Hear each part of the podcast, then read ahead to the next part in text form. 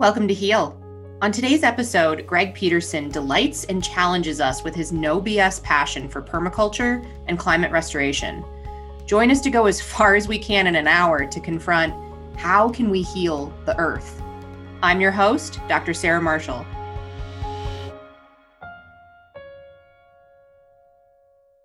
If you're game, I think we should dive right in because I kind of love where this conversation's already started. I'm here for you. exactly. And uh, yeah, so my sister has this land, and it's been her dream for 20 years to create something. Wellness mm-hmm. retreat is not the right word at all. Right. It's not really about that, but it's about sustainable architecture, sustainable living, growing and producing your own food.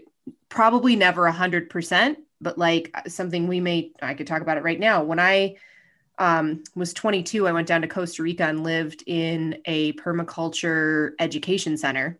Ooh, I just called got Rancho chills. Mastatal. They still are in operation. They work with a couple partners. One is the Yestermorrow School of Vermont, which is a sustainable mm. architecture design um, education center. And then they mm-hmm. also work in partnership with the University of Washington and they do research in the forest and they bought 80 hectares of virgin rainforest. Wow. And I went down there as a volunteer and did not know they'd only been there for nine months when I showed up in 2002. Oh my gosh. Wow. So it was like this brand new idea. Two people who um, Rob, Robin and Timo had met in Uruguay in the Peace Corps, and then they moved mm-hmm. back to Seattle. And she was a so, uh, sommelier, and he was a pizza delivery guy. No. And they literally saved every penny and then mm-hmm. bought the land in Costa Rica. Wow. And they've built all kinds of cool things. They've got tree houses and composting toilets and you know but there was an original tico house that was not off the grid and they mm-hmm. started there and then they've been getting more and more off the grid as they go and one of the things i loved and i got from them right away was originally they thought they were going to go do it you know, go it alone. And they're like, wait a minute, community. And so they've actually been working inside the group of local farmers, which is about, mm-hmm. I don't know, now there's probably more. At the time, there's about 150 subsistence farmers in that region. Uh-huh. And they did all their educational programs, like with the Yestermorrow School, all of the locals could just come be a part of it for free and learn. And then they would always have the school nice. program be something for the community. So they built a community center. They built built a soccer pavilion. And then the Americans and the Westerners wow. that would come pay for the course, they'd come down and do the course in Costa Rica and get to be in this beautiful, untouched virgin rainforest on the mm-hmm. side of a volcano. So that's where I got my roots in wow. farming, permaculture, sustainable architecture. And before I knew I was going to be a naturopathic physician, I thought I was going to do sustainable architecture. That's what I thought I was going to do and here we are. Now i'm a doctor and uh, but yeah my sister's place is going to be a something. Nice we don't quite know yet what. I've talked about starting with building a yurt platform but then i just was oh, yeah. poking around at tiny homes and container homes oh are, my gosh. you know. On netflix there are five episodes of a container home tv show. Yeah. I get chills every time i share this with somebody because you think container it's a box right it oh can be God. so much more. Oh yeah. Oh These are some of them are palaces. Awesome. You would, you know, yeah. that with the exception of a few places inside where you can still see the container as an architectural, you know, yeah, piece. The, Heidi and I went nuts. It's like, oh hell, we can do one of those. Totally. Yeah. So maybe we should introduce you since we've gotten this far. All right. I've already started taking I know. This is perfect. Yeah. So welcome to Heal listeners. Thanks for joining us into our private conversation. But this is just so great. I've got Greg Peterson here, who is the how what's your title? Owner, operator, owner. inventor, owner? Uh, owner, operator, inventor, all good. Urbanfarm.org. Yep. Yep. Yep. And you've been based out of Phoenix, Arizona. For and you guys have been doing this, years. yeah, for yeah. a long time. So yeah. tell me a bit about the origins. Oh. How ah. did you become you? Oh my lord. I think it happened in a previous life, honestly.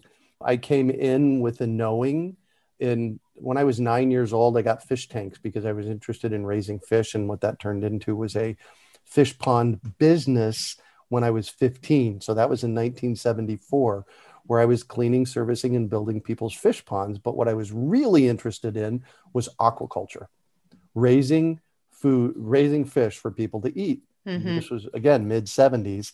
Somebody said to me recently, Greg, how did you come upon this? And I said, well, maybe it was Jacques Cousteau and you know the world according to him. I don't know. Yeah. Around that same time, I wrote a paper on how we were overfishing the oceans mm-hmm. at the age of 15. Mm-hmm. Mm-hmm. I have yeah. no idea. When I was uh, 16, I mm-hmm. worked out that I could finagle my way out of high school by the end of my junior year. Uh-huh. And what I had to do was take two English courses and two history social studies courses at the same time for junior and senior year. And uh-huh. they all had term papers and projects. Oh my gosh. so I managed to get my teachers all on board for me to do an independent study on the economic and environmental sustainability of our public lands. And I studied economics what? of the foresting uh, and the use of lumber off of our federal forest lands. And then I did a whole thing on the public national parks and then I even ended up, because I had a creative writing project, I had to work into this. I had to do multimedia presentation of prose writing with photography from a canoe trip in the oh provincial Algonquin Provincial Park in Canada with my dad. Oh. And so I had this oh. whole, but I, what ended up happening is I spent six months of my last year in high school producing this body of work Wow. And then I went on to go to Evergreen State College in Olympia, Washington, and oh. thought I was going to be a forestry major. That didn't turn out for very long. I, I spent about three months in that program and went, eh, this is not for me. Oh, and then I right. bailed and went home to New Hampshire and became yeah, a chemistry because, major. Because forestry back then is all about logging. Yeah, I would have been working for the logging companies. And I yeah. was like, oh no or yeah. i would be eating top ramen for the rest of my life working for the forest service so i kind of had and the forest yeah. service still basically is working for the logging companies at that point so right. yeah mm-hmm. yep yeah. Oh, wow. So there you were, influenced by have, Jacques Cousteau. Yeah, well, we, we, you know, there's been a few people lately that I've talked to that have deep roots in their in their knowingness, in their what they're supposed to be doing in the world. Yeah. And it's cool connect to connect with you. Yeah, totally. Because I too, because here's the thing for me, this this food adventure that I'm on has been my entire life. I knew before probably I was born that I was supposed to be doing this. And sometimes it's a gift. Most of the time it's a gift. Sometimes it's a curse because I can't get away from it. In fact, in 1984, so I did my fish pond stuff. And along with the fish pond, I was actually building aquaculture systems for people in the 70s so that they'd raise their own, they could raise their own fish. And I gave everything up in 1984 when I bought a Macintosh computer. And it's like, oh, I can make money with this. Uh-huh. So I, I, I had multiple tech companies from 84 to, to 04, but I never got away from the notion of, and you've mentioned this word multiple times, and I do not like this word, sustainable. Okay, okay good. Good. You've talked about sustainable. That's the only thing, only word we had yep. until I discovered permaculture in 1991. Yeah. I, I somehow to this day I do not know a flyer for the local permaculture design course showed up in my mailbox in 1991, and it was like, oh my god, yeah. that I this is like this is the way I think. Yeah. Permaculture permaculture i like to call the art and science of working with nature. How do we work in the flow of nature rather than against nature? My mentor and good friend toby Hemenway, who wrote gaia's garden when he was alive used to say um, nature always bats last. Yeah. I've known that. My entire life i've known that nature will always win no matter how much technology we throw at it, how much we think we can do it better, our downfall, I wrote this in 1996, our downfall as a species is that we're arrogant enough to think we can control Mother Nature and stupid enough to think it's our job. Yeah. So, and oh that's what I've lived with. Yeah. I know. There's this is gonna be the longest podcast episode I've ever because I'm like, I want to talk to you for eight hours at least. there you go. So I do want to create the distinction between sustainable and permaculture because oh, I think it's I realize I just say that reflexively. Right. Not, I'm not exactly. thinking, I'm not really because I actually do know the world of permaculture and what I was just going to tick in here for this is this episode's a it's a new topic. We haven't gone here yet on the Heal podcast about food systems, farming, the world the of system. the industrialized side of mm-hmm. health. We've stayed mostly in the health. We've gotten into emotions, spirituality, and physical health side of things, which is partially one of the reasons I wanted to start here with you because I can't think of anybody better to start this conversation mm-hmm. with than you. you, Greg. But permaculture is to farming and food production what naturopathic medicine is to medicine. They're identical philosophies. Mm. The you literally can take the word out about food and put in medicine and it's like the same thing. And when you start right. reading about the people that really put this down on paper, they were all hanging out together. Right. You've got Rudolf Steiner who worked in both sides of it and then you go on from there with anthroposophical medicine and then the whole farming industry side of that came out and then by the way also the Montessori school system and there's just these roots and connections between all of it. And mm-hmm. so very similarly you know that and then i wrote a paper in med school. So we were in this i can't remember the, the class. And it was the idea was we were supposed to take a patient's case and write it up inside of the philosophy of naturopathic medicine. Mm-hmm. and i decided that the patient was going to be the earth and I wrote up a medical case paper oh of global warming and the fever and the infections and like the inner structure in the systems. They almost failed me on the paper because it was really? totally not the point at all. That's my inner rebellious nature where I'm like, ah, I'm going to do this. I thought it was brilliant, but it wasn't really actually. Did you publish it? You need to publish that. I'm going to go dig it out. I will definitely dig it, dig out, it out, and publish yeah. it. That sounds yeah. brilliant. It was really. And of course, cool. you pissed them off. I know. That's what we do, though. Those of us that right? are willing to fight for these things. Exactly. So then, 2004, you're like, all right, I've been doing the tech thing. W- was it a aha moment? What happened? No. So I never got away from gardening. In fact, I, the house where I live, I've been here 31 years. The house where I live is called the Urban Farm. It's in North Central Phoenix. It's a third of an acre. That's 80 feet wide by 160 feet deep. I bought it in 1989. So, I, you know, it, and what helped me buy it was my technology stuff. Yeah. But I bought it because I could garden here. And so the urban farm is is a third of an acre. There's about 70 fruit trees on the property. The landscape is all edible or supports edibles we have chickens, uh, solar panels, rainwater and gray water harvesting. Uh, basically, it is an organic showcase home for 30 years. So I never got a, inside of technology. I always had this hobby called permaculture, edible landscaping. Yep. So that's I never got away from it. And technology for me was the it was fun because Macintosh computers were fun. And you know, I dove deep into making a living because I've been self-employed my entire life since I was mm-hmm. 15. And so I, I do- dove into making a, a really nice, I didn't get rich from it, but a nice part-time living doing technology. Then I could spend my time here at the urban farm. In 1999, I actually decided to go back to college and get a degree. So I got my bachelor's and master's in 04 and 06. And again, it's the curse and the gift and it, some, I think sometimes with the technology, I tried to run away mm. from the gift. Yeah. Because let me tell you, I know enough about science and carrying capacity to know where our civilization is going. Yeah. And it's disheartening. It is deafening. It is acutely painful when I stand in what I know about a simple thing called carrying capacity and the systems on the planet and how they are failing. Mm-hmm. And so, you know, sometimes I get to a point of so much anguish that I have to walk away. That was one of the reasons why I actually had a hard time staying in environmental science, to mm-hmm. be honest. So, mm-hmm.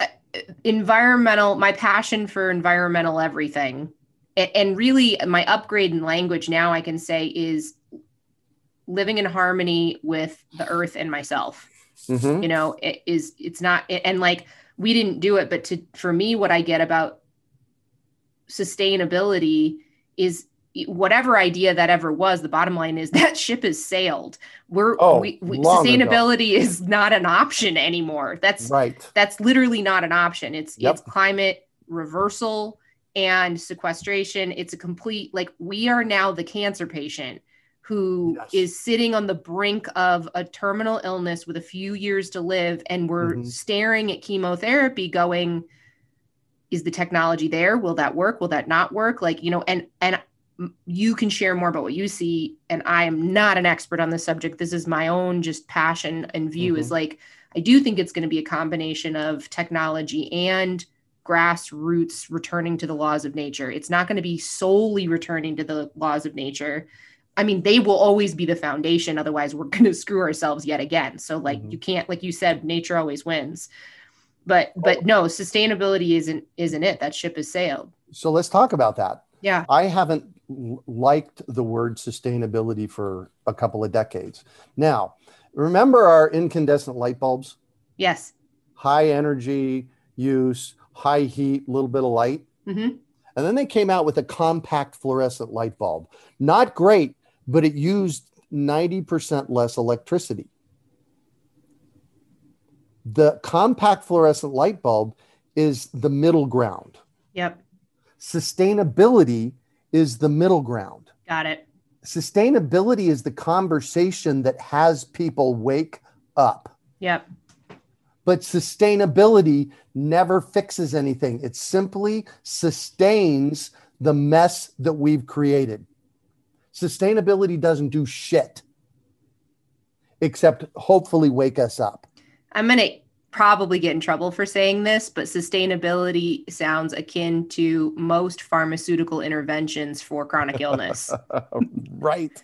Because exactly. you can take a proton pump inhibitor to decrease your stomach acid when you have GERD, but you've now just shut off a major functioning of your digestive system that doesn't allow you to break your proteins down. It doesn't allow you to make neurotransmitters. You now become mm-hmm. mineral deficient and many of my clients that come to me and have been on pro- proton pump inhibitors for you know 20 years oh thinning hair losing hair anxiety yep. depression and alcoholism is a strong because mm-hmm. because they, they try and self-medicate through other means right and they're just massively nutrient deficient it sets them up from osteoporosis and we could keep going that's the sustainable solution right, exactly. that's exactly what i'm talking about yeah that's exactly yeah. what i'm talking about so when i discovered permaculture. They, in 1991, they introduced me to a term called regenerative. Every single human system on the planet, and I have been looking since 1991, and I challenge people out there to show me a system on the planet that is human created, mm. that is regenerative. There are none. There are none. They are all degenerative. Every, and, I, and I'm going to repeat this every single human system that we have put in place is degenerative. That means over time, it breaks down. That is a linear system even if it's a long length of time it still breaks down and we one thing we know now is we don't have we don't have time we don't have time Mm-mm. there's always with a degenerative system there is always an end. It always ends. Yep. Yep. Let that sink in. So yep. in permaculture i learned about regenerative. Now when you look at natural systems Natural systems are regenerative, they recreate themselves over and over and over again. And I have a question for you. If they're not regenerating themselves, what happens? Even if they die, something else takes its place and starts filling right in behind them. Yes, well, and that's going to happen with us human beings. But right. what happens is, is if the if a, a natural system degenerates and goes, it goes away. So, really, the whole conversation here is our human condition is terminal. Yeah. You're right. We have cancer. Yeah. And we're looking at chemotherapy, which most of the time kills people. Yeah. I'm not an expert on that. Yep. But that's my sense of it. Yep. So when people talk about sustainability, I always try and have this piece of the conversation with them to so that they can start thinking about regenerative systems, modeling what we do. And I didn't make this up. This came directly out of permaculture. And really, permaculture is natural systems. Yeah. So in permaculture, what we do is we look at natural systems and then we mimic the natural systems. So our job really as human beings is to figure out how to mimic natural systems. And I'm a big believer that technology is it's not the where it's at. Got it. You know, I, I was talking to a buddy of mine on text the other day. He was looking for trees for his property, and he made the comment. He said, "Greg, if we plant a trillion trees on the planet, that and and work on making healthy soil, that pretty much fixes it." And I said, "Yeah, yeah." And if you look at, you know, I've been studying this for years, and if you look at there's a recent movie called Kiss the Ground. I was just, I'm literally, you pulled it out of my head. I was like, I was, God, wow, yeah, uh huh. Yep. Kiss the Ground. I have had multiple people reach out to me after watching that movie and they said, Oh my God, Greg, that's what you've been talking about for decades. And it's like, Yeah. yes, Yeah. heal the soil, Yep. plant trees. so funny because like i mean i know this and and you know the parallels of my passions i i did transfer to I actually had a little hop skip and a jump through my college career i went to the university of new hampshire for three semesters Mhm. started my chemistry program and then i discovered natural powder out west because i was a skier born and raised and so i came out to Ah. utah to visit an old ski racing buddy and then i moved here i was like Ah. ha ha ha so I did my last two years of college at the University of Utah. And when I got here, things about my program had were different than they were in New Hampshire. And so I needed these upper division credits, but they didn't have to be in my actual field of study. So I started Ooh. exploring the catalog. What else would I want to do? And Isn't interestingly enough, I found in the bio- biology department an organic farming course only taught in the summer that was an Oh. upper division credit. And it was taught by one of my most influential, dearest professors, Fred Montague, who is a diehard permaculture, aquaponic Ah. farmer per- professor here, was at the University of Utah. I don't know if he actually is still here. And started there. And then I got into, he taught an environmental literature course that was actually reading like Wendell Berry and Desert Oh. Solitaire and like all the greats of the 70s and the 80s Yeah. and and it was like all i could do like again i couldn't get away from it. Here i am a professional chemistry major but Mhm. every elective i could fill in the gaps right? And that i didn't have any idea about medicine at that point. I did not have my sights. Actually my primary career goal during college was to be a whitewater rafting guide No. so that was what i was headed Nice. for and i did that for Yeah. five years Ah, and nice. you know i taught skiing in the winters and i was a raft guide in the summer and it only took me a little while though to realize i'd be sitting on the back of the raft and all i could do was talk about homeopathy and diet and nutrition and i started to have this whole thing coming together about Mhm. my passion for the environment but then recognizing the source of the environmental issues was a human being problem Right. and then I started to get into why are human beings the way that human beings are? And there's lots of different genres we could answer that question, but the one that started to interest me was about the mind body connection. Mhm. And then that led me into natural medicine. And yet, everything you're saying about permaculture and soil, what we say in natural medicine is you can palliate the symptoms even with natural medicine. You can use green tea extract and probiotics and diets, and you're just sustaining. It's all in the sustainable level. People will feel better, their symptoms will get better, but how you know you're palliating versus curing is as soon as you stop the treatment, everything comes back. Oh. What's curative is treating the soil. And what we say is treating the terrain. And somebody who's a tendency towards chronic disease has weak terrain. And somebody who can drink mercury Oh. and then walk out with no mercury toxicity has strong terrain. And it's an it's comes from actually Ah. anthroposophical medicine Yeah. and Rudolf Steiner, who is also a farmer. Mhm. So, you know, it all goes back into that same space and it's literally macrocosm, microcosm, as above, so below. you know you can just see the same parallels that run through which of course is no re- no accident why i'm still really passionate about permaculture although right. the irony is i personally hate gardening uh, uh, uh, but i love cooking and i love putting up food yeah, so if go. somebody else will do yep. the garden bit i will do the food bit all day long no yeah. problem i just need well, a teammate need yeah we need you awesome because somebody's yeah. got to do something with all the food production. Totally. Exactly. Well, and, and you know, the gut biome, I'm sure you know this, the gut biome and soil biome is very similar. Yeah.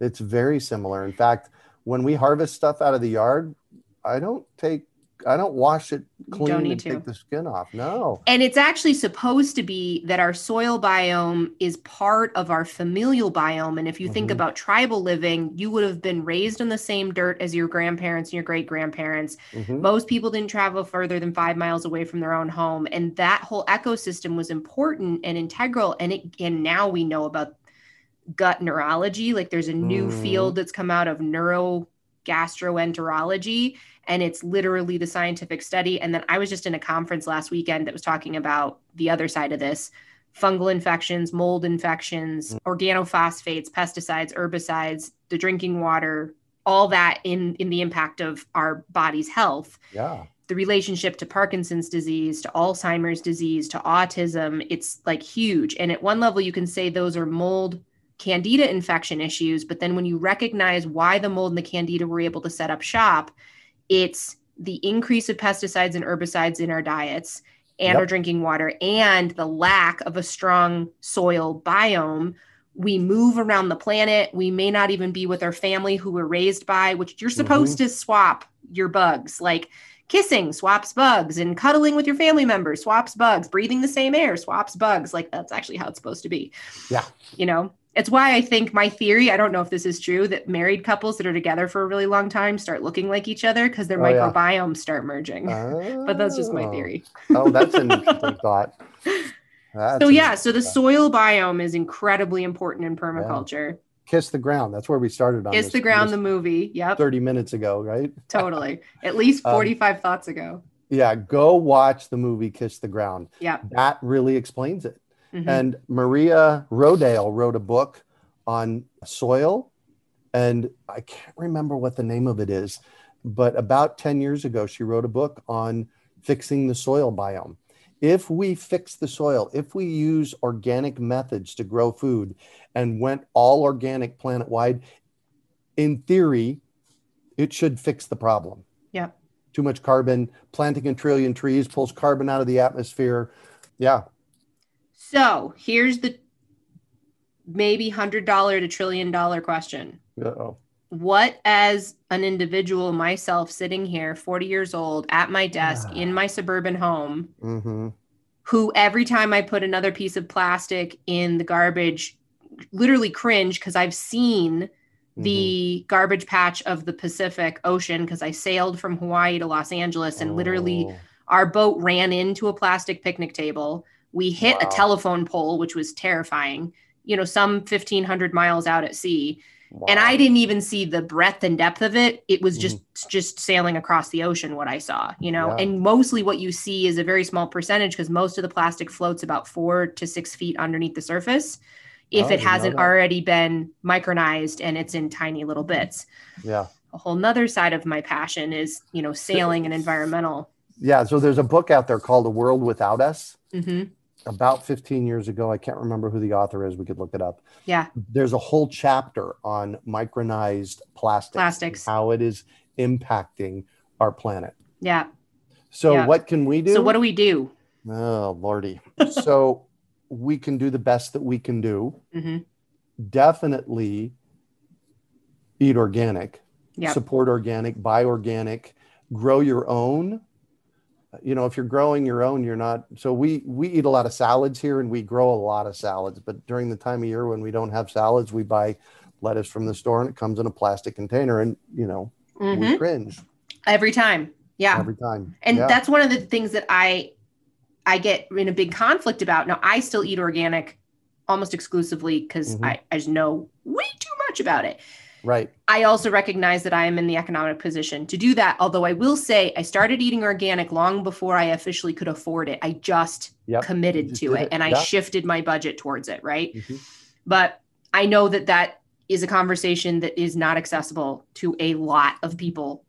You know, You know, there was this 12 year old that gave a uh, TED talk maybe 15 years ago. Mhm. It was an amazing TED talk. Go look. I can't remember his name, but Okay. go look it up. Kendra, the producer, she'll knock that one out. All right, cool.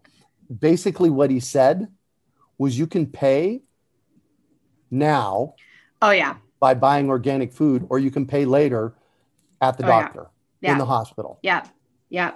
So, you know, I've I've been eating well, I've been eating organic for 20 20 plus years, but Yeah. I recently interestingly had and it had to do with COVID and being locked down, I had some interesting things happen with my health. So, part of the reason that I'm here is I have Lyme disease.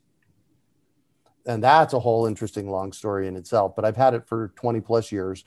I have this if anybody ever sees me and I'm, you know, speaking or something, that's the Lyme disease. It's And his hand is shaking because we have Yeah. Oh, odd audio. audio only. Okay. My hand, my right hand Yeah. shakes all the time. See, my left hand isn't.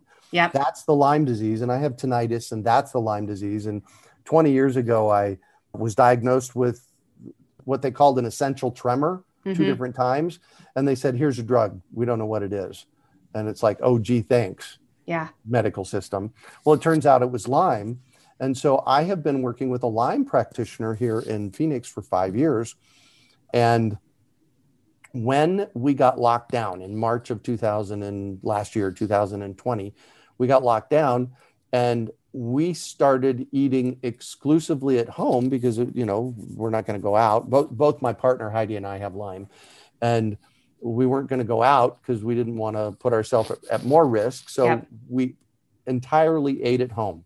We ate out of the yard and organic from the grocery store. Yeah, it costs a little bit more, but and so back to the Lyme practitioner, I'm seeing her regularly. And in October of tw 2020, she did a blood draw, and we did, you know, we did about every year and a half, we do a blood test.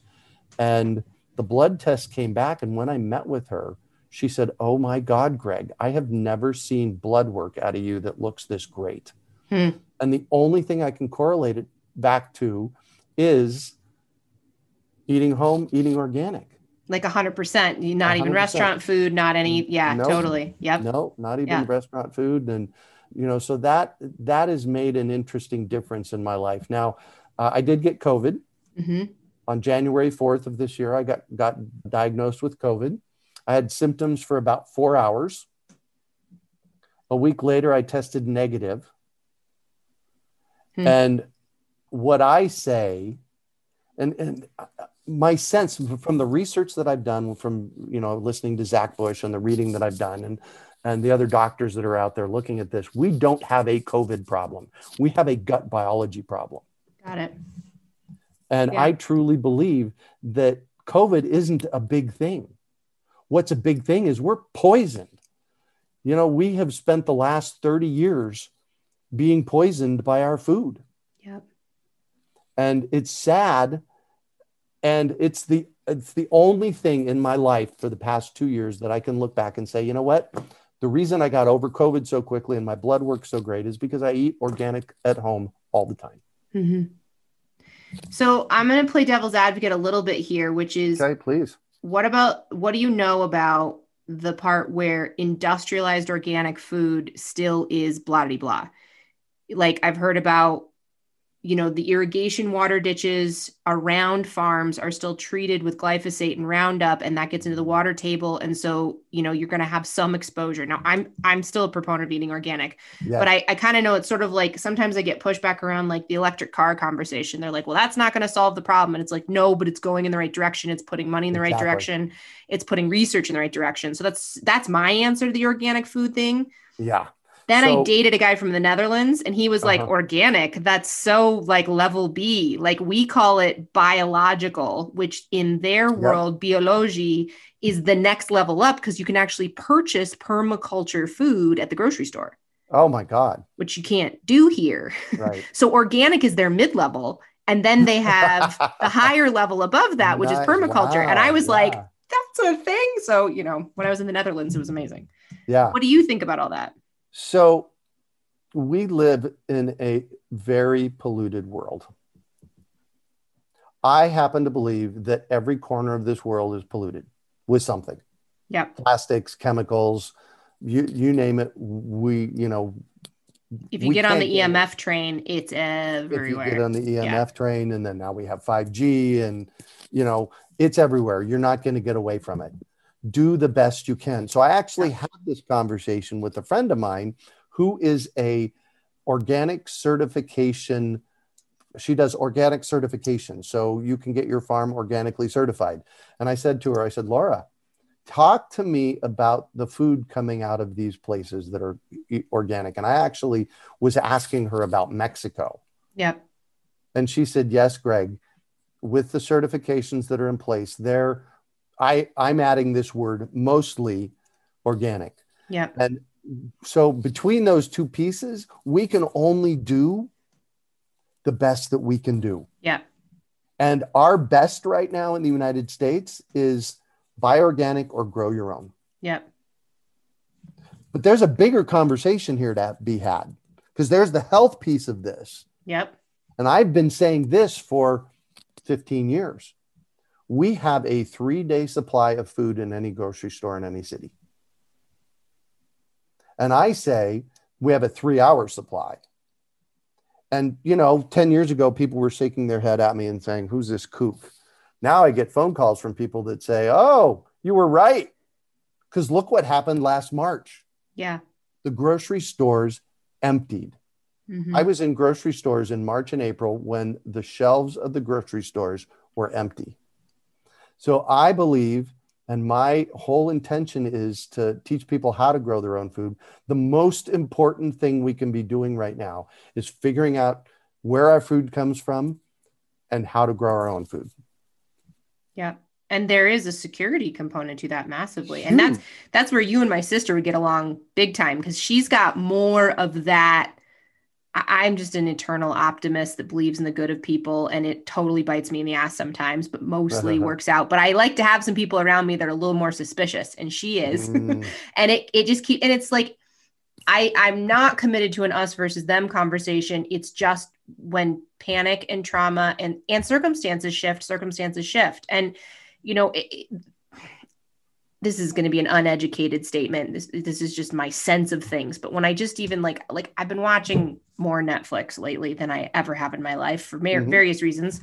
Recent diagnosis of chronic fatigue syndrome. My schedule mm-hmm. has changed a lot, and and then in lockdown, and I was actually watching a show that's about the Old West, and there's lots of these like a house in the middle of nowhere with no one around for you know dozens of miles at least, yeah. and just that there was something innate about actually being able to sustain your own life in one spot right. mostly and go yeah. somewhere once a week or once a month and that was it you know when i was a river guide we would actually float down past old homesteads particularly on the green river in utah and orchards are a really big deal in, in utah and they'd yeah. work that out by using the river water for the irrigation and there were all these and you can still go pick apricots and wow. peaches that are just wild-ish now mm-hmm. that have yep. been there for a hundred years when you float down the Green River and you go see these and they just be like, yeah. And as soon as winter hit, they just sat still for five months.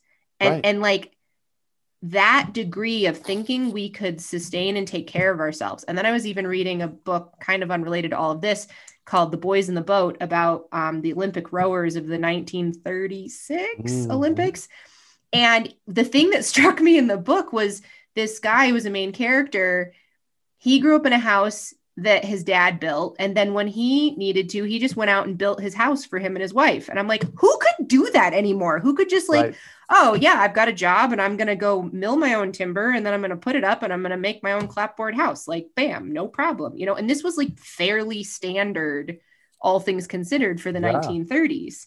That wasn't that long ago. When we think right. about the skill set and the information and the knowledge base that's lost for all of the information age that we're in now. Yeah. So I I really get that of like growing your own. And I happen to be raised by some pretty hippie parents. My parents actually originally met on a commune in Tennessee. Oh my gosh. So I'm part of my even further into this conversation is it's in my genes.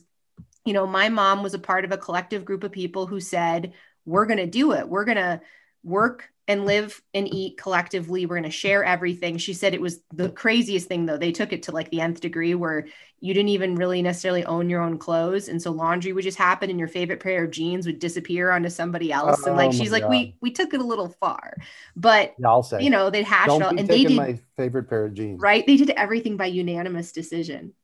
So they would have, they had 40 adults living together and they would have these like epic long conversations, quote unquote, argument debates on Friday nights. There were these big meetings and like, and my mom lived there for two years. Wow. And she was, guess what, head of the kitchen. So she processed, you know, they had a seven mm. acre family garden wow. that was all inner, mm-hmm. you know, crops all interplanted and diversified and then they also did sorghum and wheat and a couple other cash crops to make money for the for the whole farm, they debated whether they're going to have electricity or not. Mm-hmm. They did end up choosing to do it. And so, you know, I had that family conversation growing up. And then I've always dwelled in this like, what does that mean for me? And to be completely honest, like I've been pretty travel oriented. And so, mm-hmm. like, have never really put roots down to set myself up. And then, like, like putting myself on the line, I have this thought I'm in this house right now, has a huge amount of space in the backyard. This would be an incredible place to turn. And, and it's, and I know what it costs me every summer to do the damn watering of the lawn and blah, blah, uh-huh. blah. I've only been in it for three years. And I have this debate. Like, if I don't think this is my forever home and I might even move in the next couple years, what do I do? Do Plant I do it? Trees. Do I not do it? Plant fruit trees. Plant fruit okay. trees. Yeah. Because everybody loves that no matter what. Right. Yeah. And you here's the thing about fruit trees. And I have a whole program in Phoenix on where I educate people about fruit trees and then they can buy fruit trees for us from us for, for the low desert. But the thing about a fruit tree is you plant it once and you get fruit for decades. Yeah. I have an orange tree in my backyard here at the urban farm that was planted in the 1920s. That's and awesome. It still makes oranges. It yeah. still makes delightful oranges. So yeah. plant plant fruit trees. Yeah. And then you also, I was just, I was stalking you on your web oh. stuff. I just saw the seed, the Great American Seed Up. Oh, Is that yes. still happening? Uh, well, or yeah. we we passed the ish. Okay. So COVID, COVID presented a uh, myriad of interesting dilemmas for us. Yeah. One of them was our Great American Seed Up. And so, what the basically, in a nutshell, what the Great American Seed Up is, it's a bazaar where you can go and scoop bulk seeds. I'm just going to say dirt cheap, but seed cheap. Yes. And our seed scoops for, say, basil. Yeah. You know, normally when you go to the grocery store or go to the hardware store and you get a package of basil, you open it up and there's 20 seeds in there, right? Mm-hmm. And it's four bucks. Yeah. Our seed scoop is five grams that's like a hundred times what's in a scoop of basil in, at the hardware store. Right. So basically, what we did about six years ago, in order to active reactivate the local seed economy, because without seeds you don't have local. Without local seeds, you don't have local food, right? So we have to lo- figure out where our seeds are coming from, and we have to teach people how to save their own dang seeds. So you can't we, save all seeds, right? What's that? You can't save all seeds. Like not all is are they still doing that or is this an, a myth where like if you buy certain seeds from the grocery store or from the hardware store, those plants won't regenerate seeds you can save or is that not true? So, there is some truth to that. Yes. Okay. So there's three different kinds of seeds. There's genetically modified which for the most part as home gardeners we don't have to worry about.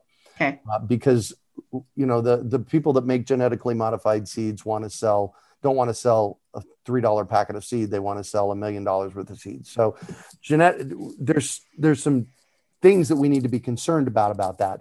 But when buying seeds, not so much. Okay.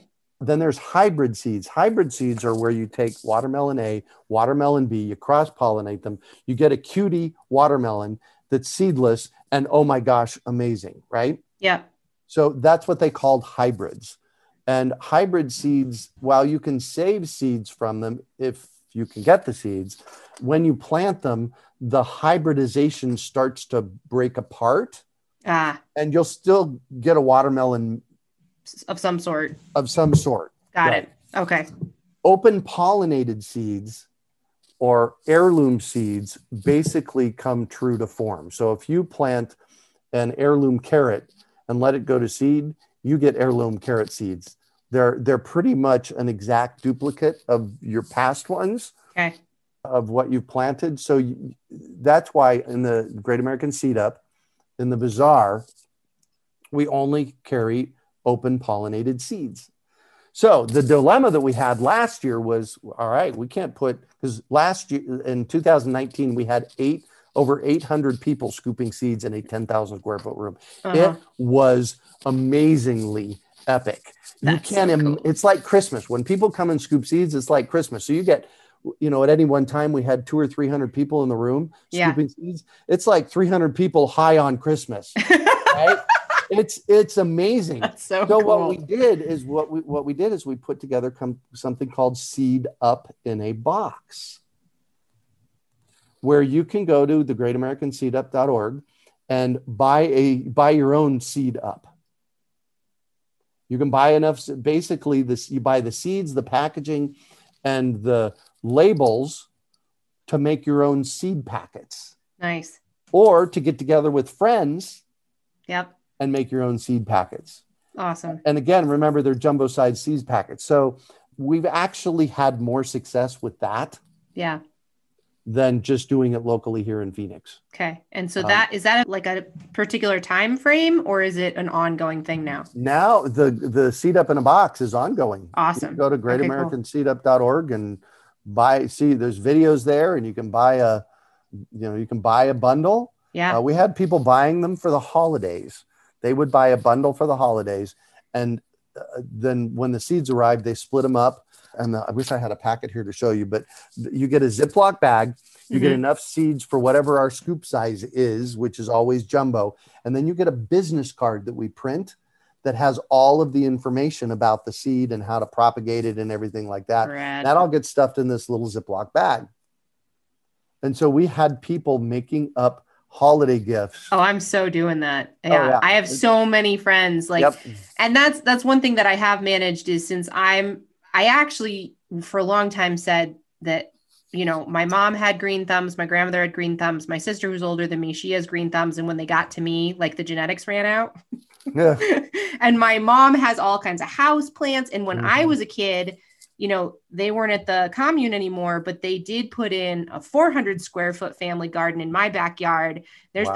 pictures of baby Sarah in a laundry basket surrounded by tomatoes that my mom's harvesting. Mm-hmm. And, you know, the first five years of my life, 80, 90% of everything I ate came out of my parents' backyard or, and then supplemented a little with the local co op. Why not?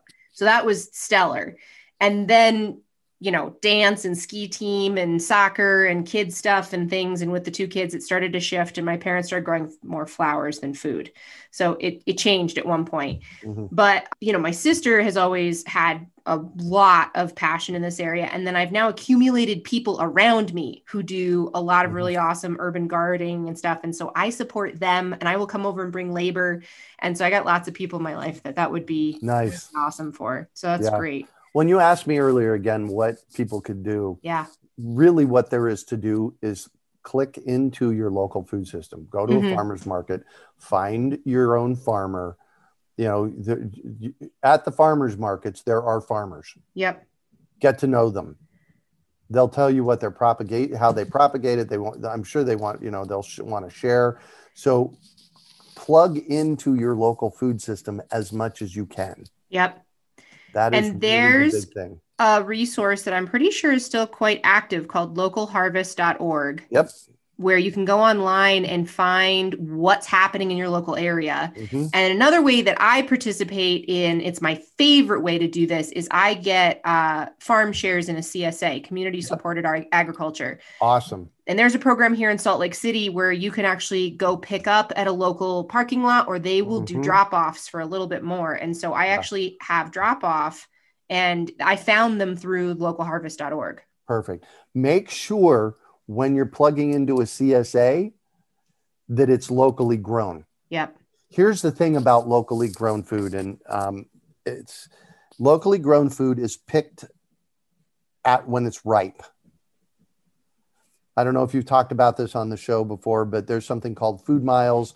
Food miles, the average food miles for stuff grown in the United States is 1,200 to 1,500 miles. I've that said I won't from, eat anything that's more traveled than me. There you go. and that's not good enough. Right. But, you know, trying right. to get my local footprint down to a 500 mile radius, it still takes consciousness. Yeah. Exactly.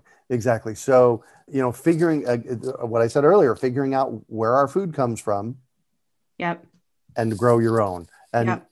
so there is, have you talked about lectins on the show yet? We we've kept it actually not so sciency mostly. Uh, I'm I'm okay. at year 2 we're preview of coming attractions are going to get a little bit heavier into the there's been a lot of foundation of philosophy up till now, but and predominantly people sharing their stories of healing and just what they've gone through, which has been really epic. So I'm yeah. no, you can go nuts on this stuff. So lectins. Lectins. My permaculture, one of my permaculture mentors calls them anti-nutrients. Mm-hmm. And the way they basically they're you know and i don't know the science behind it but they they negatively impact our health lectins do. Yeah. And so that much i know from that perspective. Here's what i know from the food perspective. There are foods that are higher in lectins like tomatoes and potatoes and peppers. And as a fruit or vegetable ripens on the plant the lectins reduce. Yeah so what happens is is food that's harvested in Peru or in Mexico or in somewhere, you know, a thousand miles away from you, they have to harvest it before it is fully ripe. That means it's loaded with lectins. And the process by which ripening happens on the trees reduces the lectins. Plus, then that same food that's harvested many thousands of miles away automatically, when it is harvested, starts losing nutrient density. And it doesn't even have the nutrient density necessarily because some of the most potent nutrients are the polyphenols, which are color agents. Mm, it's what gives the color to the mm, food. So, why we say red wine, and green tea it's it's the color and this is a chemical property is where ah. the polyphenols are in that are very antioxidant rich well that yeah. doesn't happen without if the color never develops you never get that and so there's actually a whole nother level of nutrients and those antioxidants were always there to protect the fruit or the vegetable itself from bugs from outside invaders, from fungal infections. So, a lot of the other problems that we also have in our food system with food carrying mold and food carrying funguses, which then, mm. like grapes, are notorious for having fungal problems. So, they're one of the most heavily sprayed fruits to combat the fungal problem. And then you're taking in grapes. huge amounts of antifungals that are horrible for our digestive system and start to throw off the microbiome and you end up in this loop. So there's like many layers to why to right. eat local and yeah. the economic reason of you know a dollar in your local economy circulates seven times Huge. and you're not Huge. taking it out of the community you're keeping yeah. it in and what that can do exactly among other things other things yeah um so you know a big big piece of the solution is eat local yeah know your farmer figure out who's growing your food for you grow your own if you have kids set up a garden with them because here's what I know without a shadow of a doubt kids don't like vegetables mostly. If they grow them, they'll eat them and love them. It is, I've seen it over and over and over again in 40 years of teaching this stuff. So I'm glad you brought that up and I I'm clear I would like to have a 3-hour podcast with you but I'm going to restrain myself and not do that. So we're going to start to wrap this up but something I've learned a lot as a naturopath, because I actually have a lot of adults who don't like vegetables either. It's very common. Right. And, and especially yep. my generation, 40 somethings, we were really a lot of the beginning of the latchkey kids where both parents worked. We were in school programs until five, six, seven o'clock at night, you know, or mm-hmm. whatever. And there wasn't a lot of home cooked meals. It was the, you know, there just wasn't, we weren't exposed to it. And so I have right. people come to me and they're like, Sarah, I hate to admit this, but like, I don't know what to do with these things and I don't really yep. like them. So a couple things on the health side as well. And this helps with kids a very common reason why we have aversion to meat and we have an aversion to certain vegetables is mineral deficiencies. It's the minerals in our body that oh. allow us to taste food. And what makes vegetables interesting is the minerals in them. And so you can't taste the, dy- it's going to sound ridiculous. People are going to laugh at me. The dynamic flavors of broccoli without zinc. And then there's this loop where zinc deficiency is exacerbated by there's not enough zinc in our food to begin with because of the, the deficiencies in the soil.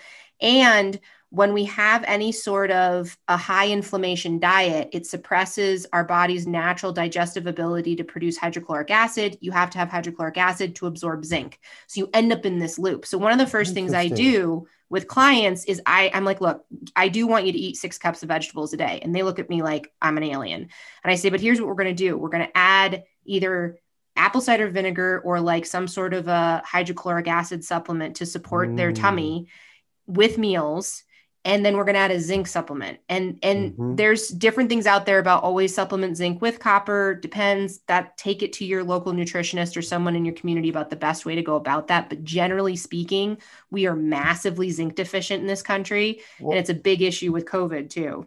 Exactly. So yeah. when when i i got covid heidi and yeah. Sher- heidi's my partner. Sherry's the person we work with about the lyme immediately put us on zinc. Yeah and I've actually had most of my clients on zinc this whole year prophylactically. Mm. And what's been really interesting is I've had them on zinc and magnesium and a couple other things, which actually in a previous episode went through what my top five supplements are. So you guys can mm. go back and find that in season three, episode 13.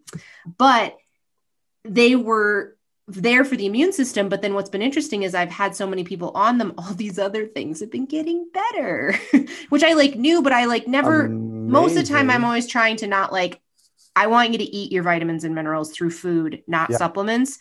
But well, the problem is the soil, and so much is missing exactly. in that whole thing. So, like, when I was back at college, yeah. when I was back at college in the mid aughts, you know, like 2003, four, I was looking at I was looking at research that was showing that our soils there were there were studies that showed that our soils were deplete of minerals after World War II. I'm not surprised. Yeah. And all this, uh, here's the other thing about organic versus uh, conventional. Yeah. On conventional, they throw NPK at it nitrogen, potassium, Phosphorus. whatever the third. Thank you. You're That's the Lyme brain sometimes happens to me. That is not the micronutrients. No. I, in fact, we've got a summit coming up here in, in March where we talk about soil. Yeah. Soil is what, and I talked about it earlier. That is what we have to fix. And our food is tastier and better for us if there's lots of micronutrients in, in the soil. And what helps our plants extract the micronutrients from the soil is the microbiome of the soil column. Yeah. Which includes fungus, it includes, you know, bacterias, it includes all of these things that when you put any kind of chemical on them, it suppresses or kills those, and therefore our food isn't as good for us. Yeah. And we're certainly not like, re, you know, we know after antibiotics to take probiotics. We are not dousing the soil with probiotics every time there's an application right? of yeah. a chemical on it that is not a farming practice. Right. But yeah, Oh my gosh, Greg, this has been awesome, and I'm my brain's still spinning, and there's so so we're definitely gonna have to I've do got this a again. list. There's more. I've got a list. Yeah, there's more. I mean, there's we, more for sure. And thanks yeah. for opening the door on this conversation. It's a big passion of mine. One more resource I'm going to sneak in just to bring this component in for the protein eaters out there. There's a website called eatwild.com, and it's the mm-hmm. local harvest version of getting locally sourced meats and fish and like i've have mentioned this before i have farmer friends in idaho that have free range grass fed beef and i just buy a side of beef from them i'm still working on the one i bought a year and a half ago mm-hmm. and then i also work with a fishing cooperative in bristol bay alaska that's a group of fishermen oh, that got oh, together nice. and they said we're going to cut out the middlemen so that we can raise our families and line catch salmon and steelhead and sustainably restore the fishery in Bristol wow. Bay. And they've done it. They got together and they said, nobody else is going to rescue us and we're going to be out of a job. Yeah. So they just flipped the switch. And so they have, there's, and, you know, that's a buying club that's specific to certain cities. Mm-hmm. But there are other buying clubs that you can get involved in that are sort of that same kind of nature, yeah. even sort of what you've created around the the Great American Seed Roundup. Yeah. Seed Up. Great American Seed Up. Yeah. That one. Yeah. So there, the, let me just throw this in. I do have a podcast as well. Yeah. Called Urban Farm Podcast. We have over 600 episodes, and it's it's telling people's stories just like awesome. we did today. Yep. You kind of told my story. Yeah. I I just touch base in with people and ask them for their stories and yeah and so there's a lot of great stories there. Totally. That's awesome. UrbanFarmPodcast.com.